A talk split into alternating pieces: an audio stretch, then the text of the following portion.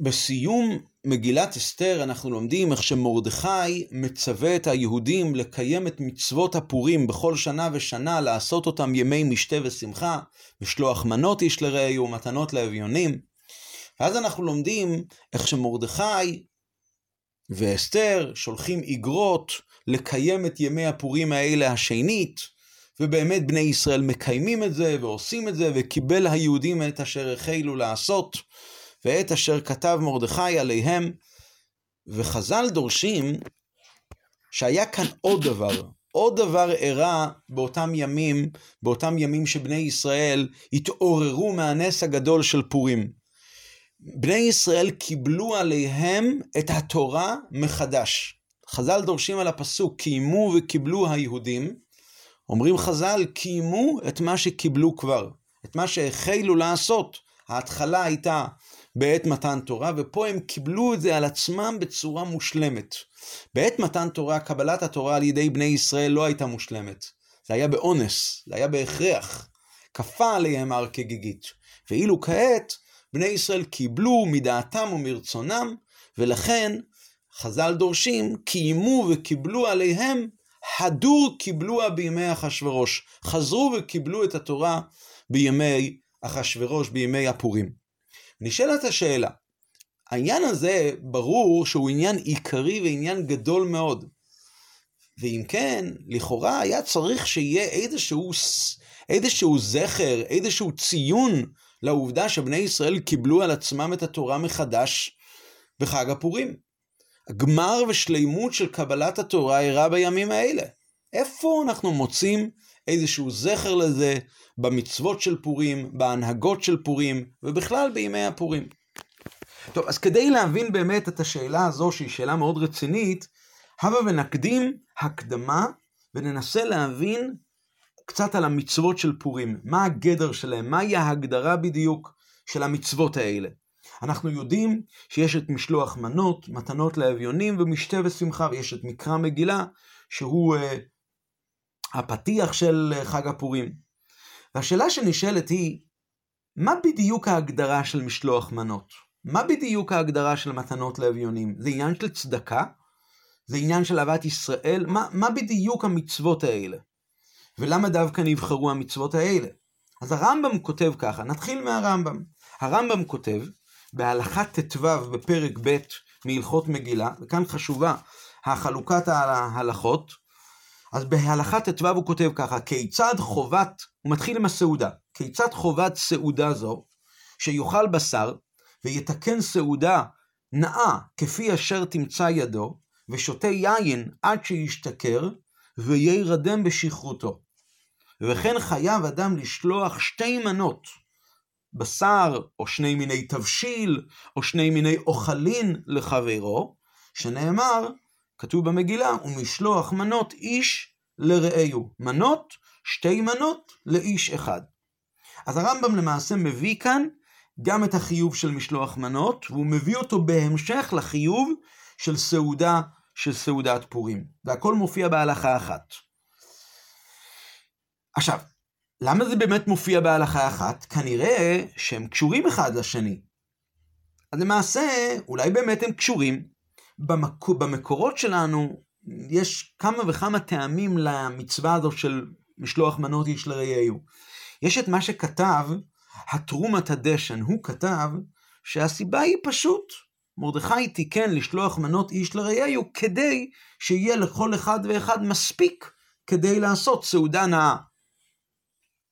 ככה כותב התרומת הדשן, הוא מביא לזה איזשהי סיוע מהגמרא במסכת מגילה, שם כתוב שאביי בר אבין ורב חנינא בר אבין היו מחלפי סעודתיו, היו מחליפים את הסעודות אחד עם השני, ונפקו בהכי משלוח מנות. יצאו בזה ידי חובה של המצווה של משלוח מנות.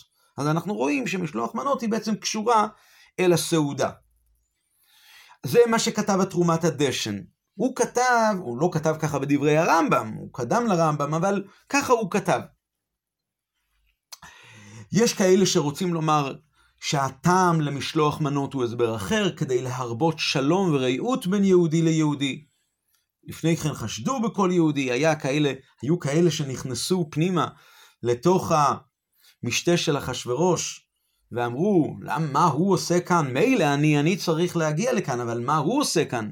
ככה היה איזשהו חשד, אז לכן תקנו לעשות שלום ורעות בין אחד לשני. ככה יש כאלה שרוצים להסביר. אבל מה באמת הרמב"ם? הרמב"ם כותב את שתי המצוות האלה, שתי החיובים האלה בהלכה אחת. האם הוא באמת ככה סובר, כמו התרומת הדשן? קשה לומר. למה קשה לומר?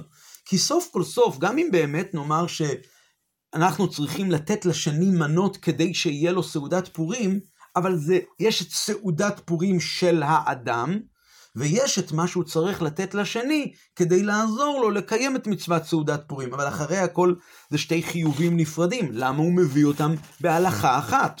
הנה, את מתנות לאביונים הוא מביא בהלכה נפרדת. בהלכה ט"ז מופיע מצוות מתנות לאביונים.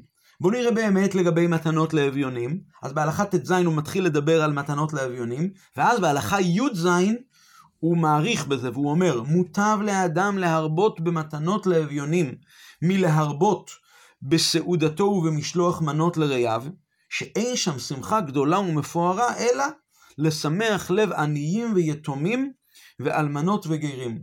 שהמשמח לב האומללים האלו, דומה לשכינה, מילים גבוהות מאוד הרמב"ם כאן אומר.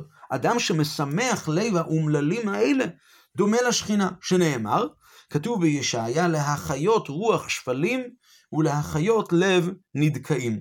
אז מהעובדה שהרמב"ם כותב את ההלכה הזאת בנפרד, וכותב, מאוד מאוד מעריך בזה, ומסביר עד כמה שזה משמחה גדולה, נראה שהחיוב לתת מתנות לאביונים זה לא קשור למצוות הצדקה, שזה עושים בכל השנה כולה, פשוט למלות את מה שחסר לעני, כמו שכתוב ב...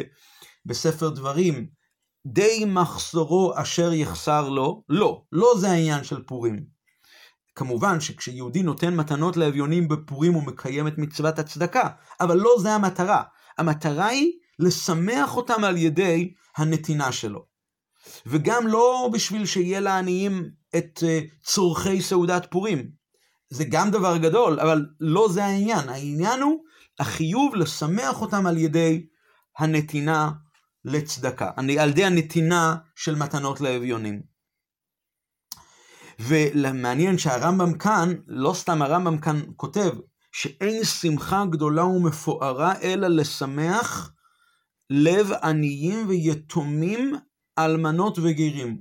יש את עניים ויש את יתומים, אלמנות וגרים. לכאורה, אם היתומים, אלמנות וגרים הם נצרכים, אז הם כלולים במה שהוא אמר עניים.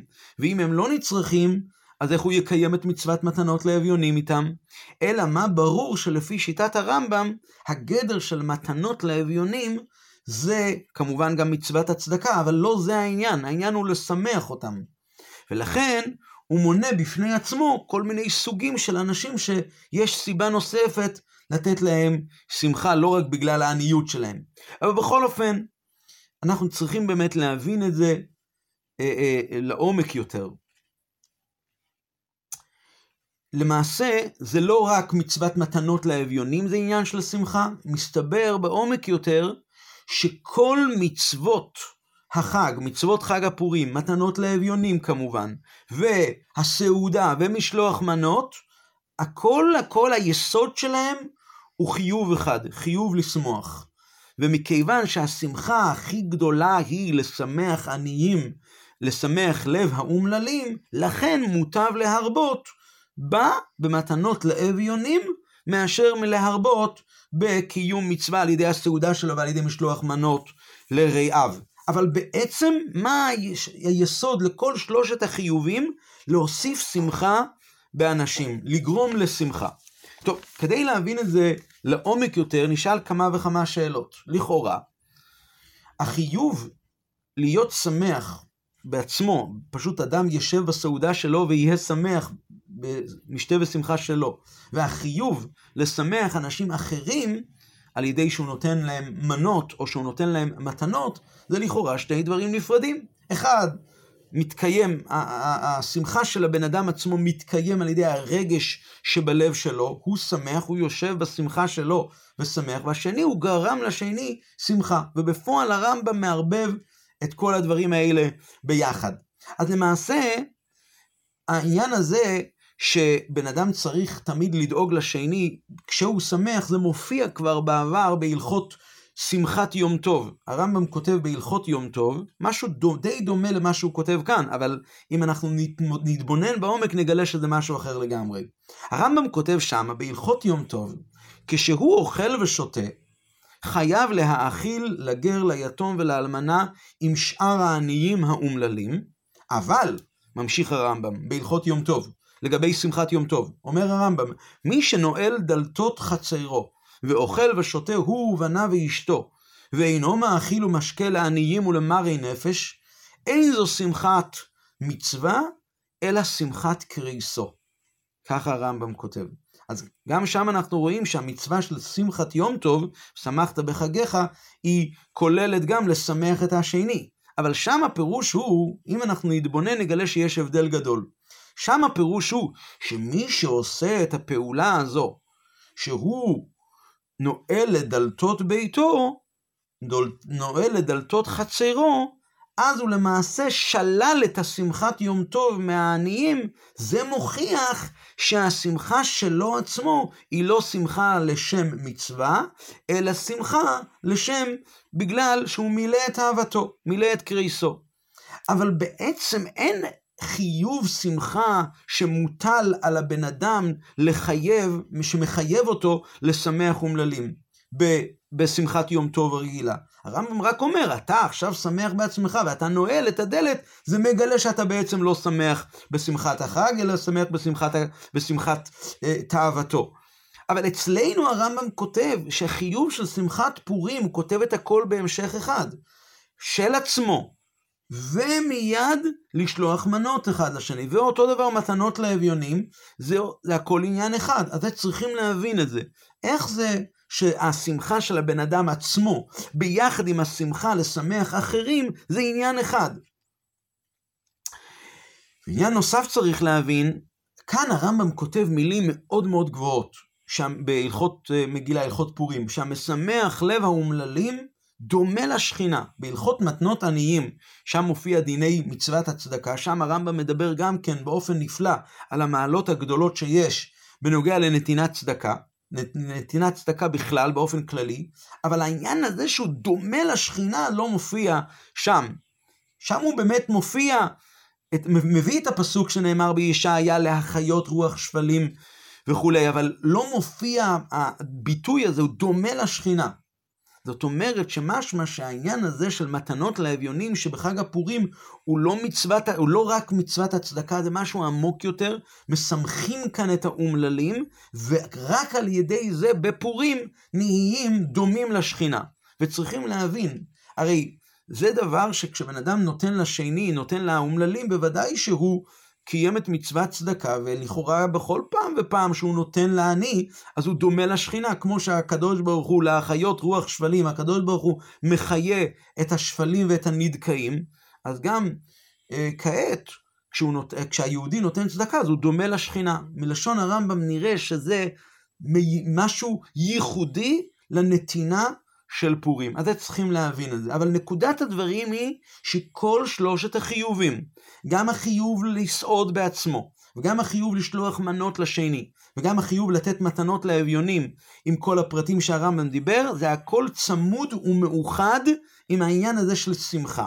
והשאלה שנשאלת היא, למה באמת זה ככה? אם באמת החלטנו שזה הכל עניין אחד, אז מה באמת שורש הדברים כאן? מה מסתתר כאן מאחורי כל העניין, ולמה בכל זאת את סעודה ומשלוח מנות הוא כותב בהלכה אחת, הלכה ט"ו, ואת מתנות לאביונים הוא כותב בהלכה נפרדת, בהלכה ט"ז וי"ז.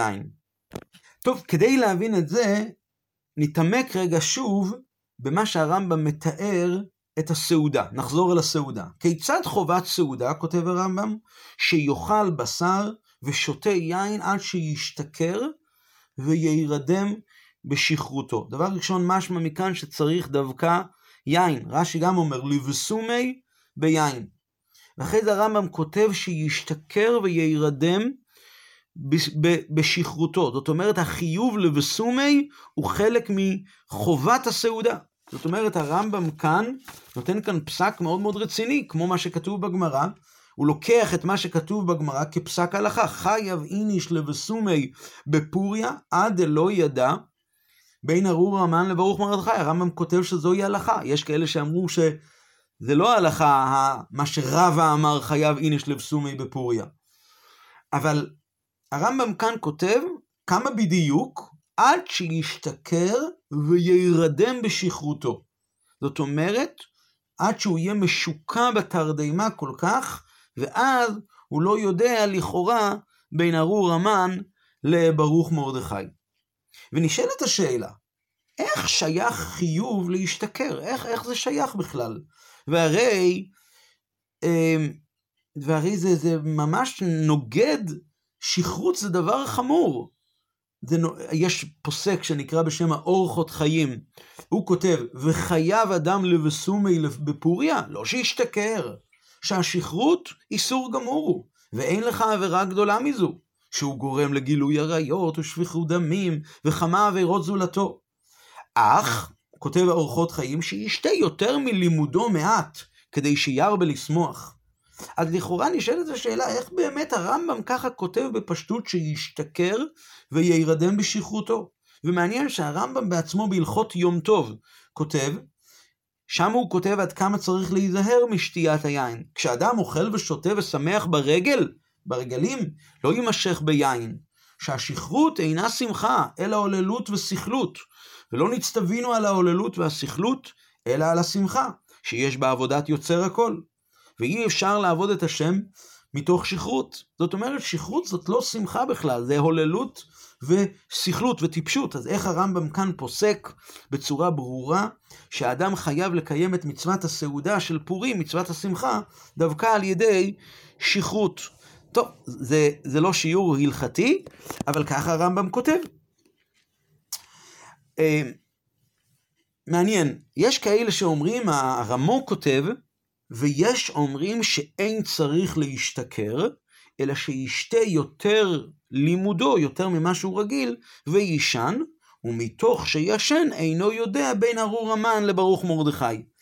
אבל כנראה שזאת לא שיטת הרמב"ם, כי הרמו כותב אין צריך שישתכר, הרמב"ם כותב וכיצד חובת סעודה זו שישתכר.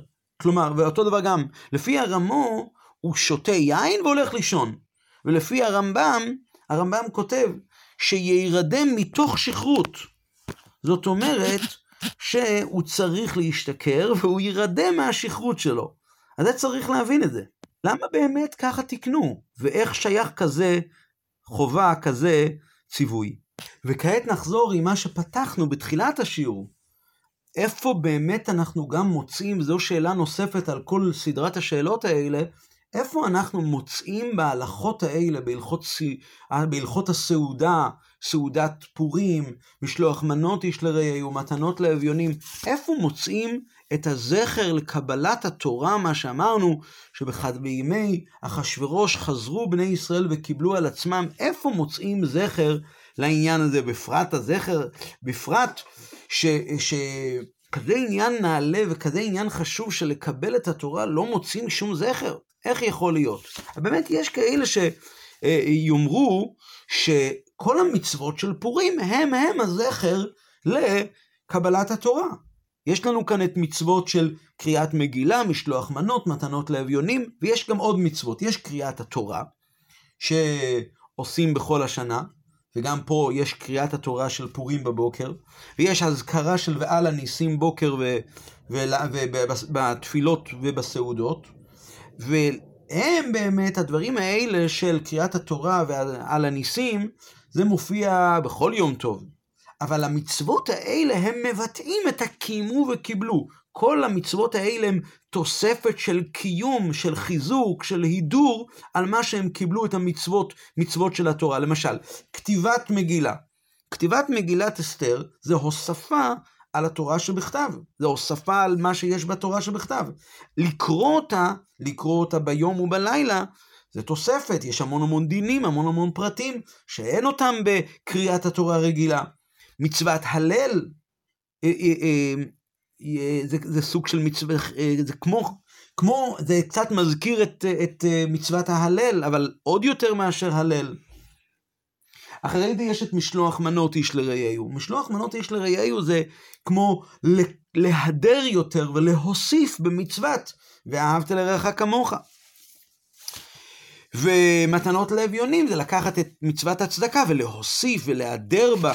כי בפורים אנחנו לא רק צריכים לתת צדקה, צריכים גם לחפש אחרי עניים, שכל הפעולות האלה הם מראה, הם, כל, המצוות, כל המצוות האלה והאופנים שבהם אנחנו עושים את זה, זה מראה שאנחנו מקבלים את התורה ברצון, כמו שהיה בימי הפורים, לעומת הכפייה שהיה בימי מתן תורה. אדם שעושה ברצון, אדם שעושה בחשק, אז הוא לא רק עושה ידי חובה, אלא הוא מוסיף, הוא מהדר הרבה יותר. ולכן ההדר קיימוה בימי אחשורוש, העניין הזה בא לידי ביטוי במצוות האלה. יש שהיו רוצים ככה לומר, וזה באמת ביור טוב, אבל אחרי הכל יש כאן כנראה משהו עמוק יותר.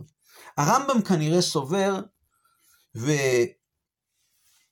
נראה איך שזה מתלבש גם בהלכות שלו, אבל הרמב"ם כנראה סובר שהחובה של פורים היא משהו אחר לגמרי.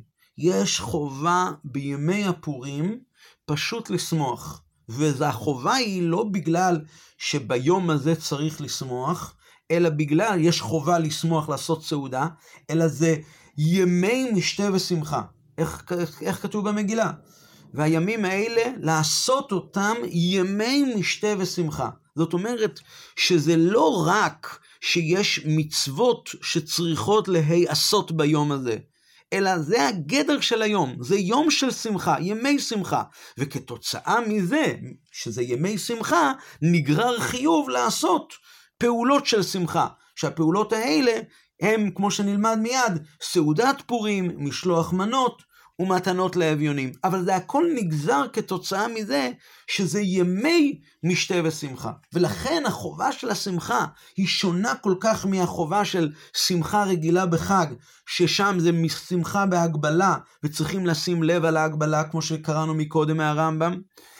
פה דווקא השמחה היא שמחה יוצאת מגדר הרגיל, עד אלוה ידע. אבל כדי להיכנס לעומק הדברים, בואו ננסה לרגע לראות מה שהרמב"ם כותב בהלכות יסודי התורה לגבי ההתגלות שהייתה לנביאים. אז הרמב"ם שם נותן, ש... נותן uh, הבחנות בין uh, רמות של נביאים, בני הנביאים, משה רבינו. אז הרמב"ם כותב ככה, וכולן, כל הנביאים, אין רואים מראה הנבואה אלא בחלום, בחזיון הלילה. או ביום אחר שתיפול עליהם תרדמה, וכולן, כשהם מתנבאים, אבריהם מזדעזעים, וכוח הגוף כשל, ועשתונותיהם מתטרפות. ככה הרמב"ם מתאר את הרמה של ההתגלות של הנבואה שהייתה מתגלה, את האופן איך שזה יתבטא בגוף שלהם, של הנביאים. למה באמת זה ככה? הסיבה היא מאוד מאוד פשוטה. הכרה אנושית, הבנה אנושית, היא הבנה מוגבלת, היא הבנה מגושמת. היא לא יכולה לתפוס ולהשיג את דבר השם, את הרצון הבלתי מוגבל. והרי הקדוש ברוך הוא, הרי הוא ודעתו אחד, ויש התאחדות מוחלטת בינו, הוא היודע והוא המדע והוא הידוע, והוא הדעה עצמה, הכל זה עניין אחד. אז כשהקדוש ברוך הוא, שהוא ודעתו אחד, מתגלה לנביא, והוא רוצה שהנביא יקבל את דבר השם ויוציא את זה הלאה, אז דבר ראשון, כדי שהנביא יקבל את זה, הוא פשוט צריך לשקט, לעשות, לשכך, לש, להשקיט את כוח המחשבה שלו על ידי תרדמה, שבן אדם יירדם, כדי שהשכל המוגבל שלו לא יהיה, לא יהווה הפרעה ו, ו, ומניעה לשפע של הנבואה. ולכן ברגע שיש שפע של נבואה כזו, אז הרמב"ם כותב, כותב שכשל כוח הגוף. כוח המחשבה מתערפת, כי כזה עוצם של גילוי אלוקי נעלה, נכנס אל הבן אדם, זה למעלה מהגדר של האנושיות שלו, ורק משה רבינו הוא היחיד, הרמב"ם כותב, מתנבא והוא ער והוא עומד, כי זה משהו מיוחד, מבחר המין האנושי.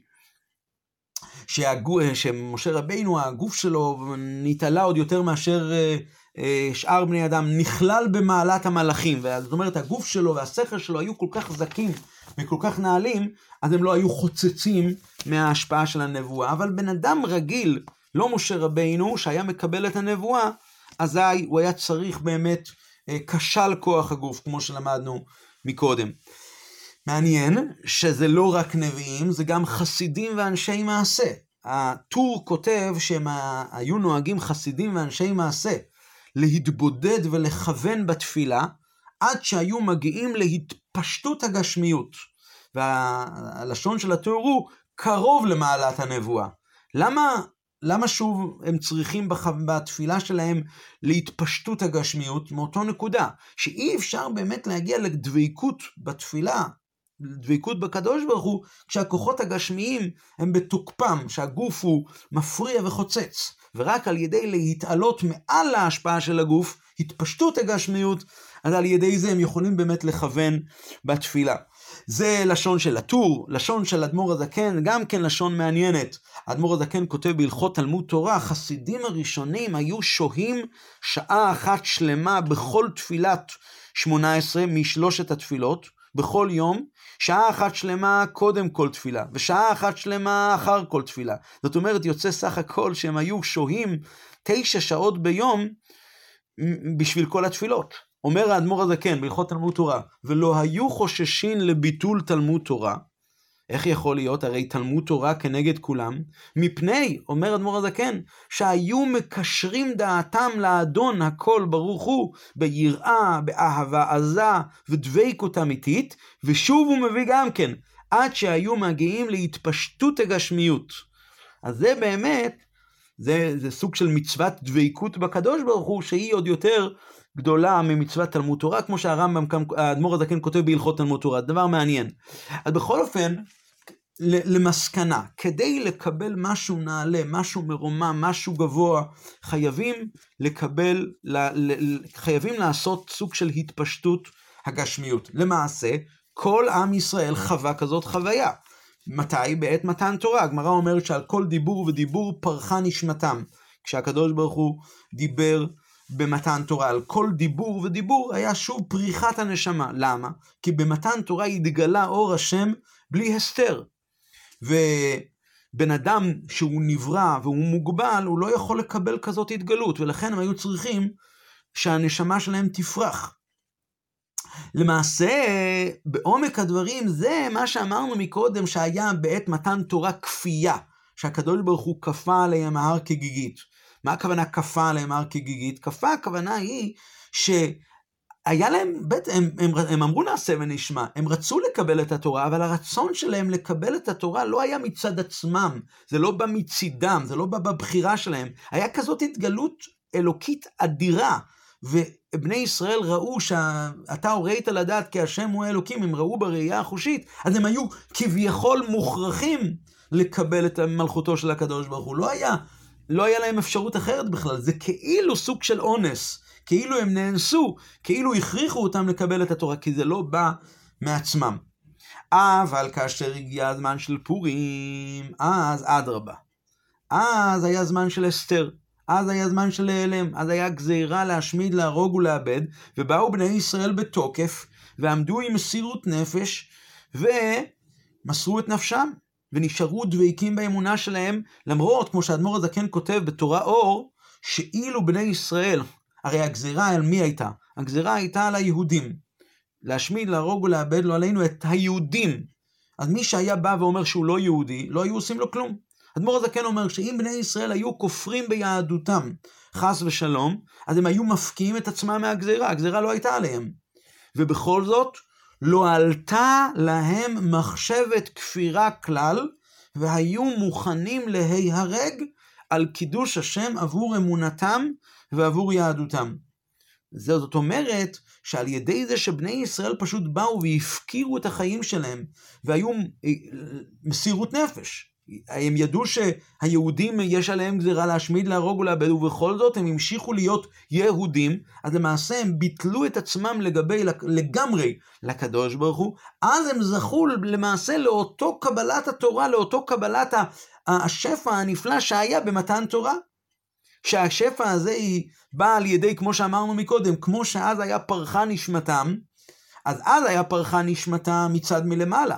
ופה זה היה מצידם כביכול פרחה נשמתם, לא פרחה נשמתם כפשוטו, אבל היה להם מסירות נפש. וזה לא היה עם סיוע מלמעלה, להפך, ולכן אומרים שפה היה גמר הקבלה של התורה, גמר קבלת מתן תורה, הדור קיימוה בימי אחשורוש. עכשיו, לפי זה נבין, כאשר מרדכי בא, והוא קובע שיהיה יום טוב שיחגגו את פורים לדורי דורות. אז כאשר הוא קובע כזה דבר, זאת אומרת שזה לא סתם. זה, זה אומר שבכל שנה ושנה, כשמגיעה התקופה הזו, כשמגיע ימי הפורים בכל שנה ושנה, למעשה חוזר ומתחדש העניין הזה שיש כאן את, את אותו תיקון שנעשה בימי אחשורוש, על, על ידי עם ישראל, על קבלת התורה, זה חוזר ומתחדש שוב פעם. האריזל כותב על מה שהמגילה אומרת, והימים האלה נזכרים ונעשים בכל דור ודור, אז האריזל כותב שעל ידי שזוכרים, על ידי שמקיימים את המצוות של החג בכל דור ודור, אז על ידי זה נזכרים ונעשים, חוזרים, אומר האריזל, חוזרים ונעשים כל העניינים כמו שהיו בפעם הראשונה. האמת היא שזה לגבי כל חג וחג אותו דבר. שחגים, חגי ישראל הם לא רק זיכרון למה שהיה בעבר, פסח ליציאת מצרים, או שבועות למתן תורה, אלא הדברים האלה חוזרים כשיהודים פה למטה, בכל שנה ושנה, בכל דור ודור, מקיימים את היום טוב, אז על ידי זה, כשהם עושים את המצוות, זה גורם שאותו שפע שהיה בשעתו, בעת החג, ככה גם חוזר ונהיה באותו, באותו שנה, בכל שנה ושנה. אז לענייננו, כשמרדכי קובע לדורי דורות את המצוות שיעשו למעשה את החג הזה, ועל ידי המצוות האלה, על ידי זה נעשים, נעשה, נעשה השפע הזה עוד הפעם. לכן קבעו שהימים האלה הם לעשות אותם ימי משתה ושמחה.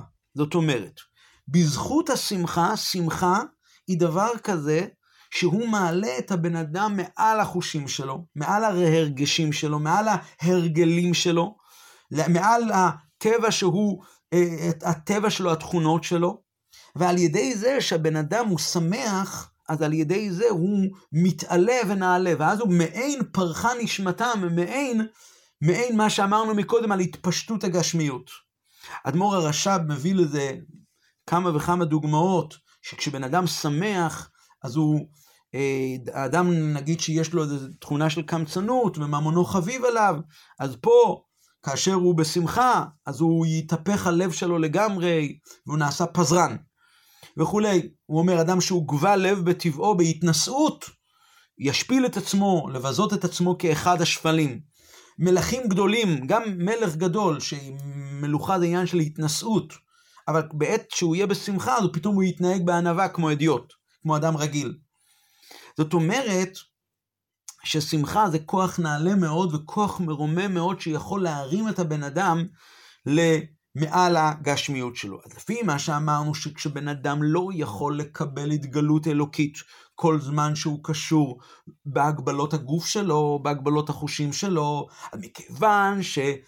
מגיע עכשיו פורים, ובימי פורים מגיע אור של התורה מחדש כמו בפורים הראשון. שמה היה בפורים הראשון? שבני ישראל קיבלו על עצמם את התורה מחדש מצד עצמם, לכן תקנו, הכלי לזה יהיה על ידי מצוות השמחה. לכן אמרו לה, אז אומר מרדכי, הוא מצווה על כל הדור, לעשות בכל דור ודור, לעשות אותם ימי משתה ושמחה. זאת אומרת שהכוונה היא לקחת את ה... וזה לאו דווקא, מצ... וזה לאו דווקא נקודה מסוימת ביום, אלא זה כל היום, מצוות היום, כמו שיש מצוות היום בשבת של מנוחה ומצוות, אה, אה, ומצוות ראש השנה בשופר, מצוות היום בשופר, אז אותו דבר יש כאן מצוות היום בשמחה, שהתכונה של השמחה היא להעלות את הבן אדם מעל הכוחות שלו, מעל ההגבלות שלו. ולכן אומרים עד אלא ידע. מה פירוש עד אלא ידע? אז אומר הרמב"ם שישקע בתרדמה. מה הכוונה שישקע בתרדמה? זה הוא, כביכול שהוא, זה דומה לאותו מצב שבו הנביא היה יכול לקבל את הנבואה רק על ידי התפשטות הגשמיות. רק שאצל הנביא זה היה על ידי הכנות, שהוא היה מתבודד ומתבונן, ובפורים יש את היכולת להגיע על ידי, על ידי שמחה גדולה. זה קצת מזכיר את מה שכתוב בשיר השירים, שיר השירים רבה, במדרש רבה על שיר השירים, שם כתוב שלפני קבלת התורה בני ישראל הלכו לישון, ישנו להם ישראל כל אותו הלילה. אז מוסבר בלקוטי שיחות, חלק ד', מוסבר שזה היה סוג, בני ישראל הגיעו למסקנה שהדרך היחידה להגיע לקבל את ההכנה הכי מתאימה למתן תורה זה דווקא על ידי השינה, כביכול על ידי תרדמה, על ידי עד אלא ידע בנפש. לא משנה כרגע שצריכים לעשות לזה תיקון על תיקון ליל שבועות, אבל לענייננו, כאשר מדובר על, על השיעור של עד אלא ידע, אומר הרמב"ם, עד שישקע בתרדמה. אז לפי ההסבר הזה, לאו דווקא, כמובן, עד שישקע בתרדמה, אבל נקודת הדברים היא שבן אדם מגיע לרמה כזו שהוא מעל הכוחות שלו, מעל הטבע שלו ומעל ההגבלות שלו. לפי הרעיון הזה אנחנו נבין מצוין איך המצוות, כל המצוות של פורים, גם מצוות משלוח מנות וגם מתנות לאביונים, הוא על ידי השמחה. זה חלק, זה, זה המשך לעניין של השמחה. הרי הטבע של בן אדם, מה אמרנו? שהמטרה והתכלית של המצוות של פורים היא להרים את הבן אדם שהוא יתעלה מהעניינים הגשמיים שלו ומה, ושהוא יתעלה ויתרומם מהכוחות המוגבלים שלו. עכשיו, בטבע של בן אדם הוא שהוא דואג לעצמו, לצורכי ביתו. והדאגה הזאת לצורכי ביתו היא קודמת והיא יותר מאשר להיות דואג לצורכי זולתו. ככה הקדוש ברוך הוא הטביע בטבע של בן אדם. הטבע הזה הוא, הוא טבע שבא מצד החומריות שלו, מצד הגוף, מכיוון שהגוף הוא מחולק ושונה מהשני, הגופים מחולקים, אז ככל שהבן אדם אה, אה, אה, ככל שבן אדם הוא יותר גופני, הוא יותר דואג לעצמו. אז לפי זה מובן שככל שהוא מתעלם מההגבלות של הגופניות שלו, יש לו יותר רגישות לצרכים של השני. מכיוון שחז"ל כאן רצו בכל המצוות של שמחה של פורים. מה היה המטרה של חז"ל כאן? מה היה המטרה של מרדכי במצוות האלה? שעל ידי השמחה בן אדם יתעלה מעל ההגבלות של הטבע שלו. אז לכן, בא, באו מרדכי ואסתר ותיקנו, בא מרדכי ותיקן, שחייבים גם כן לבטא את הרגש של השמחה על ידי המעשים של הבן אדם. לא רק לבוא ולהגיד לבן אדם, תשמח. תשמח זה דבר אחד, אבל צריכים לבטא את זה במעשה. וכאן יש שני אופנים. מהם שני האופנים שהוא מבטא את זה? משלוח מנות, זאת אומרת, הוא רוצה שהחברים שלו גם ישמחו, אלה שהם משלוח מנות איש לרעהו, אנשים שהם כערכו. זאת אומרת, כמו שהוא רוצה בשמחה שלו, אז הוא גם רוצה בשמחה של השני. זה כבר שינוי מהמצב הטבעי של בני אדם. כי המצב הטבעי של בני אדם הוא שצורכי עצמו קודמים לצורכי הזולת. ופה הוא יוצא מעצמו, והצרכים של הזולת, שהם אפילו חברים שלו, אבל הם זולת, הם כבר נוגעים לו. אבל זו עדיין, אומר הרמב"ם, זאת לא יציאה גמורה. למה זאת לא יציאה גמורה? כי מכיוון שאחרי הכל הם אנשים כערכיו, משלוח מנות איש לרעהו, אז זה עדיין לא ממש יציאה לגמרי מדרגת ההגבלה של הגוף. אבל כאשר הוא בא והוא נותן מתנות לאביונים, זאת אומרת שנוגע לו השמחה, של אלו שהם לא שייכים אליו, ולא רק שהם לא שייכים אליו, הם לא בדרגה שלו, הם עניים ואומללים, אז על ידי זה הבן אדם מראה שהוא התעלה כל כך גבוה מהטבע הגשמי שלו, מההגבלות של הגוף שלו, עד כדי כך שהשמחה של האלה הם חשובה לו עוד יותר מהשמחה של עצמו. ולכן הרמב"ם כותב כאן בהלכה י"ז, שמוטב להרבות בשמחת מתנות לאביונים יותר מהסעודה שלו ומשלוח מנות לרעיו, ומה מסביר הרמב"ם? שאין שם שמחה גדולה ומפוארה, אלא לשמח לב עניים. כי דווקא על ידי מתנות לאביונים, הבן אדם מראה, בן אדם מבטא על ידי המעשים שלו, את השמחה הרבה והגדולה, עד כדי כך הוא התעלה מהרגשות הטבעיים שלו, וזה הרי כל העיקר, כל המכוון בכל המצוות האלה של פורים. ולכן עכשיו נבין למה הרמב"ם מביא את החיוב של משלוח מנות יחד עם הסעודה בהלכה אחת, ואז הוא ממשיך על, בהלכה אחרת על מתנות לאביונים. כי הסעודה שלו והמשלוח מנות לרעיו זה אותו סוג של שמחה.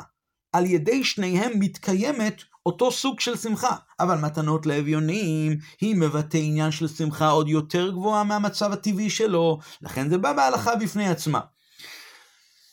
ומעניין שכמו שהרמב"ם כותב, זה גם בשולחן ערוך, הדינים של אה, מעות פורים לעניים הוא בפני עצמו, והחיוב של משלוח מנות, החיוב הפרטי הדינים של משלוח מנות הוא בשולחן ערוך בתוך דיני סעודת פורים. שוב אנחנו רואים שמשלוח מנות הוא קשור עם סעודת פורים, מתנות לאביונים זה דרגה יותר גבוהה ויותר נעלית. אבל בכל אופן, מה נקודת הרעיון כאן? נקודת הרעיון הוא שכל שלושת החיובים של משלוח מנות, משתה ושמחה, משלוח מנות איש לרעהו ומתנות לאביונים, היסוד שלהם היא מצווה אחת, שמחה. אלא שיש כאן של, של, שלושה דרגות בשמחה עצמה. זה בא בשלושה אופנים. בהתחלה יש את הסעודה, שהסעודה היא השמחה שלו עצמו. משלוח מנות היא דרגה יותר גבוהה בשמחה. הוא כבר מרגיש שהשמחה של החברים שלו היא שמחתו שלו עצמו. אחרי זה השמחה הכי גדולה, שעל זה אומר הרמב"ם, אין לך שמחה גדולה ומפוארה יותר, זה בא לידי ביטוי במתנות לאביונים, שהוא שמח בשמחה שלהם, של כמה אנשים כאלה שהם לא שייכים אליו, והם לא בכלל כערכו. ולכן אנחנו נבין למה זה, או, וזה דבר שהוא מיוחד דווקא לפורים. למה? כי בנוגע ליום טוב, זה באמת נכון, יש חיוב של ושמחת בחגיך, אבל לא כתוב עד אלא ידע. אדרבה, מהרמב"ם משמע שלא צריך שיהיה, שלא צריך להשתדל לשים שומרים, לא להגיע לרמה, לרמה הזו של עד אלא ידע בשמחת יום טוב. אבל בפורים, דווקא כאן צריך להגיע לעניין של עד אלא ידע. זה דבר שהוא ייחודי דווקא לפורים. ובאמת ביום טוב, גם לגבי מתנות לאביונים, אם לא נמצאים עניים בסביבה, אם לא נמצאים מרי נפש, אז מספיקה השמחה של הבן אדם בתוך ביתו. אם בן אדם שמח, בשמחת יום טוב זה מספיק. כל מה שהרמב"ם כותב בהלכות יום טוב, הוא אומר, הוא אומר שכאשר בן אדם אין, אה, הרמב"ם לא כותב שיש חיסרון כאשר הוא מקיים את שמחת ושמחת בחגיך בעצמו, בהגבלה. אדרבה, זה משמחה ושמחת בחגיך היא מצווה מוגבלת. כאשר הוא, אומר הרמב"ם, כאשר הוא נועל את דלתות ביתו, דלתות חצרו, הוא עושה איזושהי פעולה שהיא שוללת את השמחת יום טוב של אחרים, אז זה באמת מגלה על השמחה של עצמו. זה מגלה שהשמחה של עצמו זה לא שמחה של מצווה, אלא זה שמחת קרייסו, ככה לגבי הלכות יום טוב. אבל פה בפורים זה משהו אחר, זה לא הגדר הזה בכלל. זה משהו אחר לגמרי. ולכן הרמב"ם כאן כותב שהמשמח לב האומללים האלו דומה לשכינה. זה לשון שאמרנו שהוא לא מופיע בהלכות מתנות, אה, מתנות עניים. למה? מה זה הלשון הזאת דומה לשכינה? דומה לשכינה זה לשון שנאמרה רק לגבי פורים. למה? כי באמת הנתינה, זה, כמובן שעל ידי שהוא נותן לעניים הוא כמובן הוא מקיים את מצוות הצדקה, אבל מצוות הצדקה כל השנה היא לא בדרגה של דומה לשכינה. למה?